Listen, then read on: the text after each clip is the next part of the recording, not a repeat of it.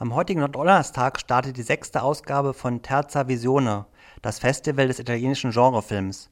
Mir gegenüber sitzt Andreas Beilharz vom Deutschen Filminstitut, einer der Organisatoren. Während bei den meisten Festivals Filme ja noch vor ihrer Premiere gezeigt werden, ist es bei Terza Visione ganz anders. Was verbindet die dort gezeigten Filme? Ja, hallo. Ähm, die Filme verbindet sozusagen, dass sie einer bestimmten Ära entsprechen und wir ähm, blicken da bewusst, es gibt ja sowohl die, eben die Festivals, die neue Filme zeigen, die Premieren zeigen, aber auch Festivals immer mehr, auch jetzt, ähm, oder viele große Festivals haben ja auch retrospektiven Sektionen, also wo sie dann rückblicken auf bestimmte Themen, Filmeschaffende ähm, oder auch klei eigene kleine Liebhaberfestivals oder retrospektiven Festivals. Und in diesem Bereich bewegen wir uns, wo wir halt bewusst ähm, quasi filmhistorisch ein Festival aufziehen und ein Schlaglicht werfen auf den italienischen Genrefilm, der schon sich relativ gut abgrenzen lässt, eben von den ungefähr 1950er bis 1980er Jahren war das eine Blütezeit, wo sich im italienischen Kino ähm, zunehmend eben verschiedene Genres herausgebildet waren, die ähm, kommerziell äh, quasi erfolgsversprechend waren. Es hat erstmal gewechselt sozusagen. Es gab immer ein paar Jahre lang ein Genre, das besonders ackert wurde, weil ja, einfach sehr einträglich war, weil es viel Erfolg hatte und ähm, man dann viele Filme, also ganz populär sind natürlich in den 60er Jahren die Italo-Western, und so wechselt das eben auch dann in diesen Jahrzehnten, dass es ähm, verschiedene Genres und Strömungen gibt, die immer wieder ähm, im Vordergrund standen und die besonders ähm, produziert waren. Und das hat eben auch für Filmemacher die Freiheit geboten. Man hat eben gesagt, ja, zum Beispiel ähm, dreh einen Western, du hast, Geld, du hast ja Geld, das ist eine relativ sichere Sache, der wird sowieso äh, Einnahmen generieren. Und das gibt natürlich dann auch Freiraum den Filmschaffenden, dass sie dann innerhalb so ungefährer Vorgaben sich dann auch äh, durchaus etwas freier austoben können. Dann zwar vordergründig einen Western drehen, aber ähm, da viel mehr reinpacken und vor allem auch ähm, ein bisschen experimentierfreudig unterwegs sind und äh, so sind dann eben sozusagen auch oft zu beobachten, dass sozusagen eher Genre-Autorenfilme sozusagen entstanden sind, also Filme mit schon einer sehr eigenen Handschrift, mit ähm, ganz klaren, ja, stilistischen, formalen, äh, außergewöhnlichen Sachen, also dass die einfach Extravaganzen haben, die, die einfallsreichsten, innovativ sind. Und das ist eben genau sehr prägend, in, gerade in den 60er, 70er Jahren war das ähm, in alle Welt auch exportiert wurden, die Filme. Und ja, haben prägen bis heute nachhaltig auch viele Filmemacher, also von Martin Scorsese bis Quentin Tarantino oder Dominik Graf in Deutschland. Und deswegen kann man schon sagen, das ist so ein, so ein bestimmter Kosmos, bestimmte Ära, die dann auch irgendwann vorbei war dem Laufe der 80er Jahre, langsam dann ähm, eben dann die Erfolgsrezepte nicht mehr so funktioniert haben, ähm, viele Genres dann eben abgeebbt sind, dann auch gerade durch Aufkommen von Video, ja, das alles schwieriger wurde. Deswegen kann man das schon ganz gut eingrenzen und das ist sozusagen unser Thema, auch diese Jahrzehnte, diese Blütephase, wo eben auch durch einfach die, die schiere Menge auch eine wahnsinnige Vielfalt und Kreativität herrscht in diesem Kino. Und das Festival findet ja schon se zum sechsten Mal statt, aber ist jetzt erst zum dritten Mal in Frankfurt. Wie kam es dazu, dass das Festival von Nürnberg nach Frankfurt gezogen ist? Ja, das hatte verschiedene Gründe. Einerseits äh, personell, dass ähm, also ich, Andreas Beilharz und Christoph Draxler, die beiden Gründer sozusagen des Festivals in Nürnberg. Da hängt es damit zusammen, dass ich eben dann nach Frankfurt ähm, äh, gezogen bin und dort hier beim Deutschen Filminstitut und Filmmuseum angefangen habe. Um, ähm, und dann haben wir uns natürlich gefragt, wie machen wir mit diesem Festival weiter, das in Nürnberg sehr erfolgreich war, eigentlich ja dreimal mehr oder weniger ausverkauft war, also am Ende dann fast ähm, überfüllt war bei der dritten Ausgabe. Und dann kam es die Idee, ja, wir hätten hier in Salde auch etwas mehr Plätze, ähm, hat 130 statt 80 Plätze, man könnte noch etwas mehr Leute unterbringen, das wäre schon mal vorteilhaft. Dann hätte man ähm, eine Institution hier, ein, ein Filmmuseum, das eben in einem Verband internationaler Filmarchive ist. Und das erleichtert enorm den Zugang zu Filmkopien, ähm, weil das war immer auch ein Problem, auch in Nürnberg. Ähm, wir haben natürlich sehr gute Kontakte auch zu Sammlern, zu Filmarchiven, zu Verleihern, wo wir dann ähm, eben versuchen, Filmkopien aufzuspüren, weil das eines der Besonderheiten des Festivals ist ja auch, dass wir alle Filme in analoger Projektion zeigen, das heißt auf 35 mm Zelluloid-Material, ähm, so wie die Filme damals konzipiert und im Kino gezeigt wurden. Und das ist ja auch nicht mehr selbstverständlich heute, weil viele Filmkopien aus der Zeit ja entweder vernichtet sind oder in schlechtem Zustand sind. Und das macht natürlich auch zusätzliche Mühe, einfach, die wir uns da machen, die Filme entsprechend in diesen historischen Fassungen oder manchmal gibt es auch also Wiederaufführungsfassungen oder nachgezogene Fassungen, aber in dem historischen Originalmaterial ähm, zu präsentieren und aufzuspüren. Und da erleichtert eben genau, wenn man also wir haben eben auch uns dann mehr, mehr die, den, den Anspruch gestellt, dass wir nicht nur die leichter auftreibaren in Deutschland verfügbaren, aber eben zumeist deutsch synchronisierten Fassungen zeigen, sondern eben auch ähm, Raritäten, die vielleicht noch nie in Deutschland liefen, und da sind auch dieses Jahr wieder einige dabei. Ja, erstmals überhaupt dann sozusagen nach vielen Jahrzehnten verspätet in hier überhaupt zur Aufführung im Kino bringen in Deutschland.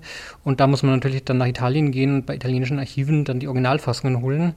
Und da sind sie auch manchmal restriktiv und sagen, sie geben nur an bestimmte Spielstätten, eben zum Beispiel nur an Filmmuseen, die in einem, speziellen Verband, FIAF sind, äh, Filmkopien überhaupt heraus. Und da erleichtert natürlich jetzt in Frankfurt auch im Filmmuseum ähm, ja, der Status einfach als Filmmuseum enorm den Zugang zu den Filmen. Ja, eine Besonderheit ist ja auch, dass ihr jetzt extra für das Festival Filme mit deutschen Untertiteln versehen habt.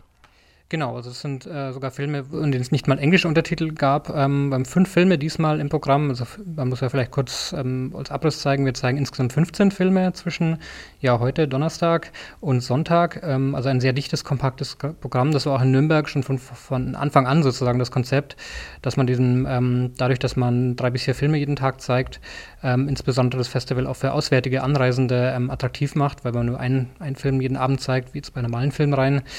Ähm, dann macht es natürlich für Auswärtige, die vielleicht interessiert wären, äh, nicht so viel Sinn oder ist natürlich ein unverhältnismäßiger Aufwand anzureisen, aber durch dieses kompakte Programm reisen sehr viele Leute tatsächlich auch von weit her an, um diese auch wirklich selten zu sehenden Filme erleben zu können. Die können dann auch schon quasi morgens oder vormittags können die schon anfangen und bis in die späte Nacht dann Filme gucken. Genau, also man kann zum Beispiel morgen am Freitag läuft schon um 12.30 Uhr mittags. Das ist natürlich jetzt eine etwas ähm, schwierige Zeit, für, klar, wenn man jetzt ähm, äh, arbeitet oder studiert ähm, und sich nicht freinehmen kann. Aber das ist halt für die, die jetzt sich tatsächlich eben einige Leute nehmen sich wirklich einfach frei und, und kommen da vier Tage zu uns und dann bietet man eben auch Freitagmittag einen Film an. Und Samstag und Sonntag genauso kann man auch schon um 14 bzw. Sonntag um 13 Uhr beginnen und die späteren Filme laufen dann bis 22.30 Uhr, 22.45 Uhr starten die letzten Filme. So kann man also Freitag, Samstag, Sonntag jeweils vier Filme dann bei uns sehen, von nachmittags bis abends. Kannst du noch ein bisschen was über die Genres sagen, die vertreten sind im Festival? Ja, wir versuchen wirklich tatsächlich eine möglichst große Bandbreite aufzumachen, weil oft sind äh, sind Genres oder Retrospektiven ja sehr thematisch orientiert, dass man einen bestimmten Filmemacher hat äh, oder bestimmte ähm, Schauspieler, also Filmschaffende, die meistens natürlich doch ähnlich, ähm, ähnlich, äh, die Filme ähnlich ausfallen oder dass man ein bestimmtes Thema hat ähm, oder dass es zum Beispiel um Horrorfilme geht, um Science-Fiction-Filme und bei uns ist gerade das Konzept eben, weil man ja sehr kompakt auf viele Filme dann guckt in wenigen Tagen, ähm, ist es natürlich da auch schön viel Abwechslung zusammen und wir wollen eben auch die ganze Bandbreite und Vielfalt eben dieses Kinos dieser Zeit ähm, abbilden, was ähm, natürlich in einer Ausgabe schwierig ist, aber ja, wir versuchen wirklich starke Kontraste aufeinander prallen zu lassen. Also man kann, kann das kurz mal durchgehen. Äh, heute am ersten Tag ging es schon los mit einem Western, mit einem Italo-Western und einem, ähm, einem Thriller. Es ist heute zur späten Stunde um 22.30 Uhr, ähm, kommt dann auch gleich mit Suspiria, einem ja, absoluten Klassiker des italienischen Genrefilms von Dario Argento, der jetzt durch das letztjährige Remake äh, mit Tilda Swinton ähm, auch nochmal bekannter wurde, vielen Leuten, die bisher vielleicht da weniger Berührungspunkte hatten. Der wird übrigens am Dienstag um 20.30 Uhr auch nochmal zu einer etwas früheren Zeit wiederholt. Äh, Aber ohne Einführung von dir. Das stimmt, dann leider ohne Einführung von mir. Allerdings, die Einführung ist jetzt auch weniger in dem Fall auf den Film tatsächlich bezogen, sondern auf die Besonderheit dieser Vorführung, nämlich, ähm, dass wir eine Technicolor-Farbdruckkopie äh, zeigen. Das ist in dem Fall wirklich was ganz Besonderes, weil der Film äh, von Dario Argento wurde bewusst äh, so konzipiert es war, ähm, dass er auf Eastman Color negativ äh, gedreht hat, aber als Technicolor Farbdruckkopie den auskopiert hat. Und das war kurz bevor dieses äh, Technicolor-Verfahren, was ja ganz bekannt wurde durch Filmklassiker wie Vom Winde verweht, äh, Gun with, ähm, äh, Der Zauberer von Oz und so weiter ähm, und für, für besonders intensive, kraftvolle Primärfarben auch stand, dass das quasi vor dem Ende stand, also auch die Kopierung in diesen besonders ähm, strahlenden, intensiven Kopien 1978 dann zum Ende kam. Und das war einer der letzten Filme, der noch ähm, so hergestellt wurde.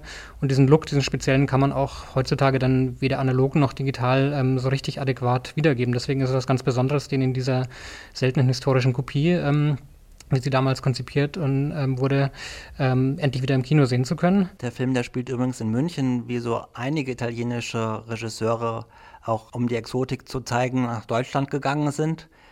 Ein bekannter Film ist ja Wild Beasts, der zum Beispiel in Frankfurt gedreht ist, wo dann die Zootiere ausbrechen. Aber das nur am Rande bemerkt. Wie du eben ja gesagt hast, ist es ja auch die, dann, den Eindruck von den Filmen, da gehört ja auch teilweise die Farbe und, oder die Körnung und alles dazu. Und deshalb finde ich das toll, dass ihr da auch die, die 35 mm Kopien holt. Aber dann nach Suspiria am Donnerstag, da geht es dann am Freitag, wie gesagt, mit diesem Reisefilm Das letzte Paradies Und der ist ja aus den Jahren 1955, also quasi noch aus dem ganz am, dem Anfang äh, eurer Epoche, die er da beleuchtet. Ja, genau, und das ist auch wichtig, ähm, weil man eben gerade die 60er und 70er Jahre besonders stark verbindet mit dem, dem Begriff italienisches Genre-Kino, mit Namen eben wie Dario Argento und Mario Bava. Deswegen ist uns auch wichtig, immer wieder Schlaglichter zu werfen auf so unterrepräsentierte Genres, eben wie in dem Fall den, ja, man könnte sagen, Travelogue-Film, den Reisefilm, Reiseberichtfilm der so ein bisschen, wie im Deutschen gab es das auch Kulturfilme, auch im Vorprogramm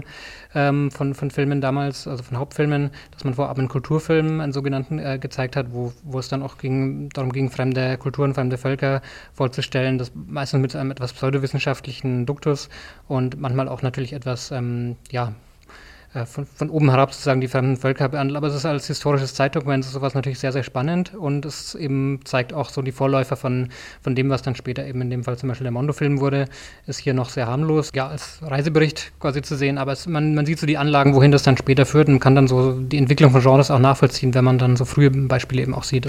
aber immerhin gibt es eine Unterwasser-Hochzeitsnacht zu sehen, das ist ja auch schon was Besonderes und den Film, den habt ihr auch in deutscher Fassung aufgetrieben. Ja, genau. Das ist ähm, tatsächlich eine, ähm, in dem Fall die, die einzige Kopie, die wir hier selbst im Archiv des Deutschen Filminstituts und Filmmuseums haben. Ähm, alle anderen Kopien mussten wir uns mussten wir extern beschaffen.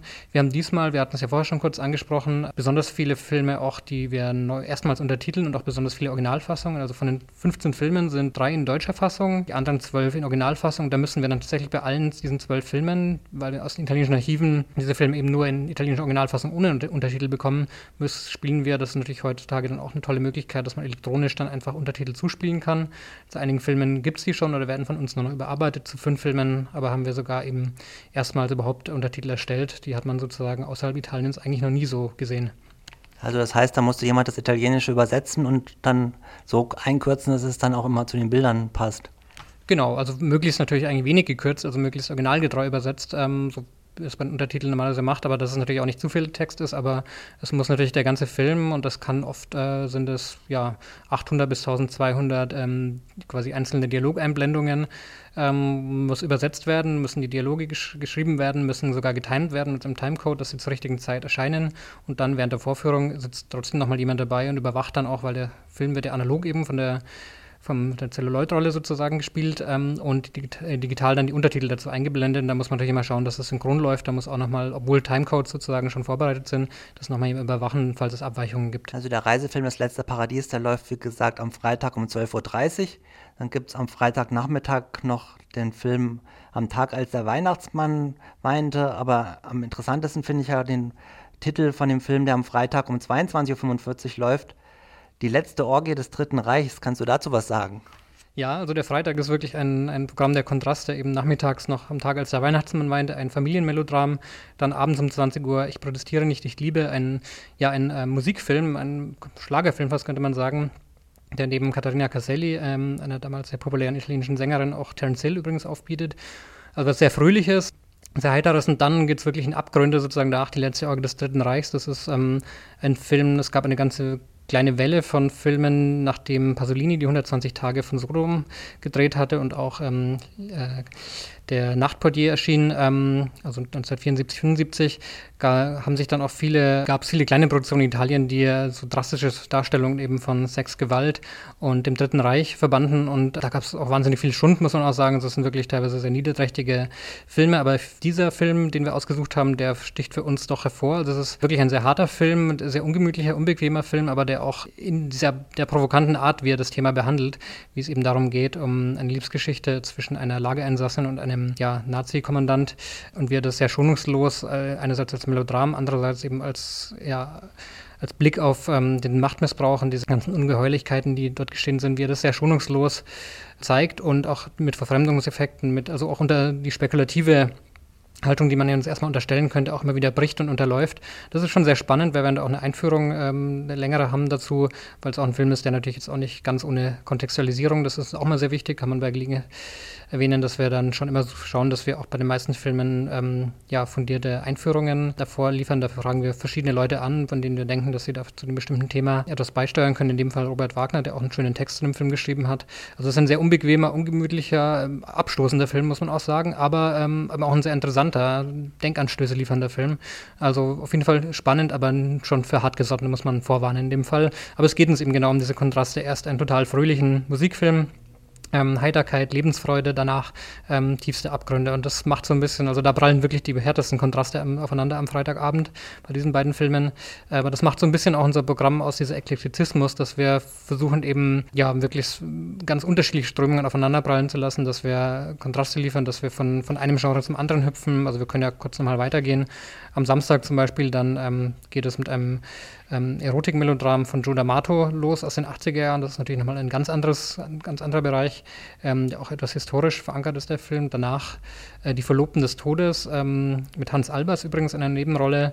Ein Motorradrennfahrerfilm, ein ganz toller Film in CinemaScope äh, mit wahnsinnig tollen Aufnahmen von Rennen, äh, von, von den Motorradrennen und auch von dem sozusagen Gespannsport nennt man das, also mit wo dann ähm, neben dem Hauptfahrer noch ein Beifahrer im Gefährt sitzt. Und ja, das ist, der ist schon von 1957 einfach auch visuell ähm, wahnsinnig beeindruckend. Ja, und da geht es auch Samstagabend, das ist auch wieder volles Kontrastprogramm. Da haben wir dann 20 Uhr Mania, einen ja, sehr psychedelischen, sehr schrägen, abgefahrenen B-Horrorfilm, könnte man sagen, kurz zusammengefasst. Und danach ähm, mit Jocks ähm, einen Disco-Film von 1984, der so diese Italo-Disco-Welle gab es ja in den 80ern, war ja sehr populär. Äh, Giorgio Moroder und andere Namen fallen damit ein. Ähm, und da hatten wir auch letztes Jahr einen Film, Breakdance Sensation, der auch für viele dann so ein, so ein bisschen so der Partyfilm oder der, einfach ein Stimmungsfilm war, der einfach gute Laune verbreitet hat, wo man fast schon sich mit, mittanzen und mitsingen wollte. Auch sowas ist, genau, diese Kontraste interessieren uns eben, dass man einerseits so. Dass ihr am Freitag ganz äh, nachdenklich und schwierige Kost habt und dann am Samstag als, Abschluss, als Abschluss des Tages dann einen Disco-Film. Genau, also das ist natürlich ein maximaler Kontrast und äh, man geht mal mit ganz anderen Gefühlen wahrscheinlich dann aus dem Saal, aber genau das interessiert uns auch so ein bisschen. Ähm, was kann Kino leisten, was, was macht es mit dem Zuschauer? Ähm, und da gibt es eben ganz unterschiedliche Ansätze und das wollen wir ein bisschen so abbilden. Also da ist auch nochmal der Sonntag, um da vielleicht noch kurz drauf zu kommen. Da haben wir zum Beispiel von Mario Bava, der auch einer der, der großen Namen eigentlich dieses Genre-Kinos ist, des italienischen, haben wir einen eher unbekannten Film, eine, ja, könnte sagen, eine Sexkomödie, die so ein bisschen wie Kurosawas Rashomon, ähm, äh, eine Geschichte quasi aus mehreren Perspektiven, unterschiedlichen subjektiven Wahrheiten erzählt.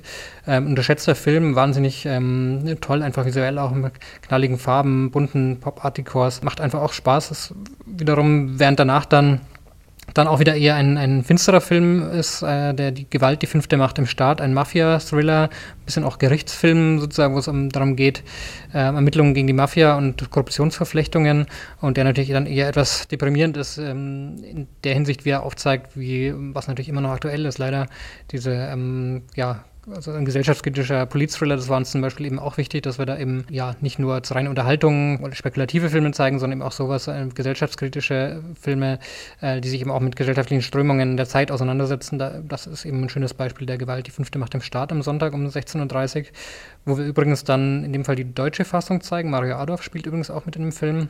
Aber wir zeigen im Anschluss, weil die italienische Fassung etwas länger ist, sie hat noch einen zusätzlichen Epilog, sozusagen ein, ein Ende, das in der deutschen Fassung oder in vielen internationalen Fassungen weggelassen wurde. Das zeigen wir dann im Anschluss ähm, noch mit eigens erstellter deutscher Untertitelung noch hinterher. Ja, so hat man da auch wieder sehr unterschiedliche ähm, Filme und auch abends dann nochmal, um das noch abzuschließen, ähm, Spell, äh, Süßes Schlachthaus von Alberto Cavallone, ein surrealistischer Film, ähm, ja, sehr experimentell, sehr, sehr abgefahren, fiebertraumartig ähm, wie, an, wie, in einem katholischen Örtchen die Feierlichkeiten äh, kontrastiert werden mit den Abgründen, die da brodeln in dem Dörfchen. Ähm, ja, das, das ist zum Beispiel auch was ganz anderes, was so ein bisschen auch Genregrenzen einfach sprengt, audiovisuell, also dem wie und was erzählt wird, während dann zum Beispiel am späten Abend als Abschluss am Sonntag das Haus an der Friedhofsmauer von Fulci dann ähm, ja wiederum ein, ein italienischer Horrorfilm ist, ähm, ein Klassiker, äh, genau aus der Phase eben Fulcis Horrorfilm um 1980 herum, der dann nochmal, ja, so ein kleiner Paukenschlag am Ende sozusagen, den viele kennen, aber sowas ist auch, das ist für uns immer auch so diese Mischung, dass wir Filme zeigen, die, die man eigentlich vielleicht kennt, die man mal von DVD oder Blu-ray zu Hause gesehen hat. Also wenn man jetzt ähm, ein Fan dieses Genres ist oder dieser Filme, die man aber sehr selten einfach im Kino zu sehen bekommt. Und das ist natürlich einerseits toll, solche Filme dann auch mal auf der großen Leinwand, eben auch 35 mm im Originalformat zu sehen. Andererseits wollen wir eben aber auch immer viele Raritäten ausgraben und einen Blick richten auf Filme, die einfach ganz in Vergessenheit geraten sind oder die nie in Deutschland gelaufen sind. Und das ist immer so diese Mischung, die wir versuchen. Also ganz unterschiedliche Genres, aber auch sowohl populärere Filme, die man vielleicht kennt, aber dann mal im Kino zu sehen bekommt, äh, als auch eben Filme, die wirklich Wiederentdeckungen sind, Ausgrabungen. Und übrigens neben den, ich hatte es erwähnt, dass die meisten Filme nach Einführungen eben dann etwas begleitend, kontextualisierend vorab ähm, gehalten werden. In dem Fall bei dem Fulci-Film zum Beispiel gibt es auch eine Trailershow, das machen wir auch immer mal wieder, dass wir gelegentlich. Ähm das ist auch eine Besonderheit dann, dass im Filmmuseum Trailer gezeigt werden. Ja, das ist ungewöhnlich. Ne? Ähm, ist natürlich oft auch eine Verfügbarkeitssache oder auch eine, eine, eine, Sache der, ja, des Konzepts sozusagen. Aber für uns ist natürlich gerade bei diesem speziellen historischen Fokus macht es natürlich auch Sinn, finden wir, dass wir so ein bisschen auch ähm, gegenüberstellen, wie wurden die Filme damals vermarktet, ähm, was sich natürlich an Trailern immer sehr gut ablesen lässt, die natürlich oft, gerade wenn es deutsche, ähm, meistens sind es deutsche Kinotrailer, weil die italienischen schwerer auftreibbar sind. Wir haben auch manchmal schon italienische gezeigt, aber meistens deutsche Kinotrailer, die dann oft natürlich auch sehr reißerisch auch von der Off-Stimme begleitet werden und das ist natürlich ein, auch ein Blick Blick in eine andere quasi Marketingkultur und, und, Filmkultur. Wie wurden diese Filme damals vermarktet? Wie hat man versucht, ein Publikum dafür zu motivieren? Und das ist natürlich auch sehr spannend. Deswegen versuchen wir da immer wieder mit so kleinen Trailer-Rollen ähm, da auch einen Blick drauf zu werfen. Ja, da hat man ja da quasi dann das ganze Spektrum dann auch wieder gerafft und in den Trailern ist ja auch meistens die einige der besten Szenen sind dann in den Trailern ja schon immer enthalten. Ja, ist natürlich schon manchmal so, dass klar, so, so ein bisschen Trailer versuchen, den Film natürlich bestmöglich zu verkaufen, was manchmal natürlich heißt, dass man einfach äh, ganz besonders äh, spektakuläre oder, oder außergewöhnliche Szenen schon ähm, reinpackt. Und manchmal sind auch Trailer durch kleine Kunstwerke für sich. Es auch, gibt auch aus den 70er Jahren italienische Trailer, die, die fast experimentell sind, die dann gar keinen Ton haben, äh, gar keinen äh, also Dialoge, sondern eher so nur mit ähm, einem Musikstück und, und Farbverfremdungen arbeiten und ähm, wie so kleine Filme schon fast für sich funktionieren. Andere wiederum sind einfach eine andere Reihe von Szenen, die dann vielleicht reißerisch verpackt werden. Also es sind sehr unterschiedliche Ansätze und das ist natürlich schon spannend zu, da einen Blick drauf zu werfen. Aber wo kann man sich dann informieren, wenn man jetzt noch Näheres über die Filme erfahren will? Ja, am äh, einfachsten vielleicht auf der Homepage vom äh, Deutschen Filminstitut und Filmmuseum. Ganz einfach eigentlich www.dff.film. Also DFF für Deutsches Filminstitut und Filmmuseum und eben nicht DE, sondern dff.film. Das ist die Abkürzung. Ähm, da kann man dann, wenn man jetzt drauf geht, äh, sieht man, wenn man auf Kinoprogramm geht, sieht man da schon die Filme eben von heute, Terza Visione, kann da draufklicken und kommt dann auch zur, zu einer Programmübersicht, beziehungsweise es gibt oben auch eine, bei Kino-Festivals, Terza Visione kann man auch schauen, da kann man zur Programmübersicht, da kann man dann auch direkt Tickets kaufen im Online-Vorverkauf und man kann nachlesen eben kurze Texte zu Beschreibungen zu den Filmen, Bilder, ähm, also da kann man sich auf jeden Fall einen guten Eindruck verschaffen und ich, bei, bei vielen Filmen ja, wird es auch die Möglichkeit geben, noch im, es gibt, wir haben auch Dauerkarten angeboten. Viele Leute kommen eben das ganze Wochenende mit einer Dauerkarte, schauen sich mehr oder weniger alles an, aber man kann auch zu den Filmen natürlich Einzelkarten erwerben, sowohl im Online-Vorverkauf eben, aber auch an der Kinokasse, dann hat man noch gute Chancen normalerweise, wenn man nicht zu knapp kommt. Also du glaubst trotz der ganzen Schlachtenbummler, dass man auch noch kurzfristig sich entscheiden kann? Es gibt ja zwei, drei Filme, die, also Suspiria zum Beispiel am ersten Abend, wobei der eben wiederholt wird am Dienstag, eben nochmal Dienstag 20.30 Uhr, aber ähm, oder das Haus an der Friedhofsmauer und Fulci, weil das einfach noch ja das bekanntere, populäre Filme sind. Da könnte es sehr voll werden und bei zwei, drei anderen ist es auch, also es gab schon auch in den letzten beiden Jahren einige Vorstellungen, die wirklich komplett ausverkauft waren, gerade bei solchen Titeln. Aber ja, wenn man sich da jetzt noch, man kann ja auch im Online-Vorverkauf gucken, man hat da schon Chancen, dass man noch ein Ticket jetzt auch ergattert und auch bei weniger bekannten Filmen vor allem dürften die Chancen da doch auf jeden Fall noch gut stehen. Also Terza Visione zum sechsten Mal die Ausgabe, zum dritten Mal in Frankfurt. Eine seltene Gelegenheit, italienisches Genre-Kino in Originalkopien zu sehen. Andreas Ballhardt, ich danke dir für das Gespräch und hoffe, dass ihr viele Besucher habt. Ja, danke schön, gerne.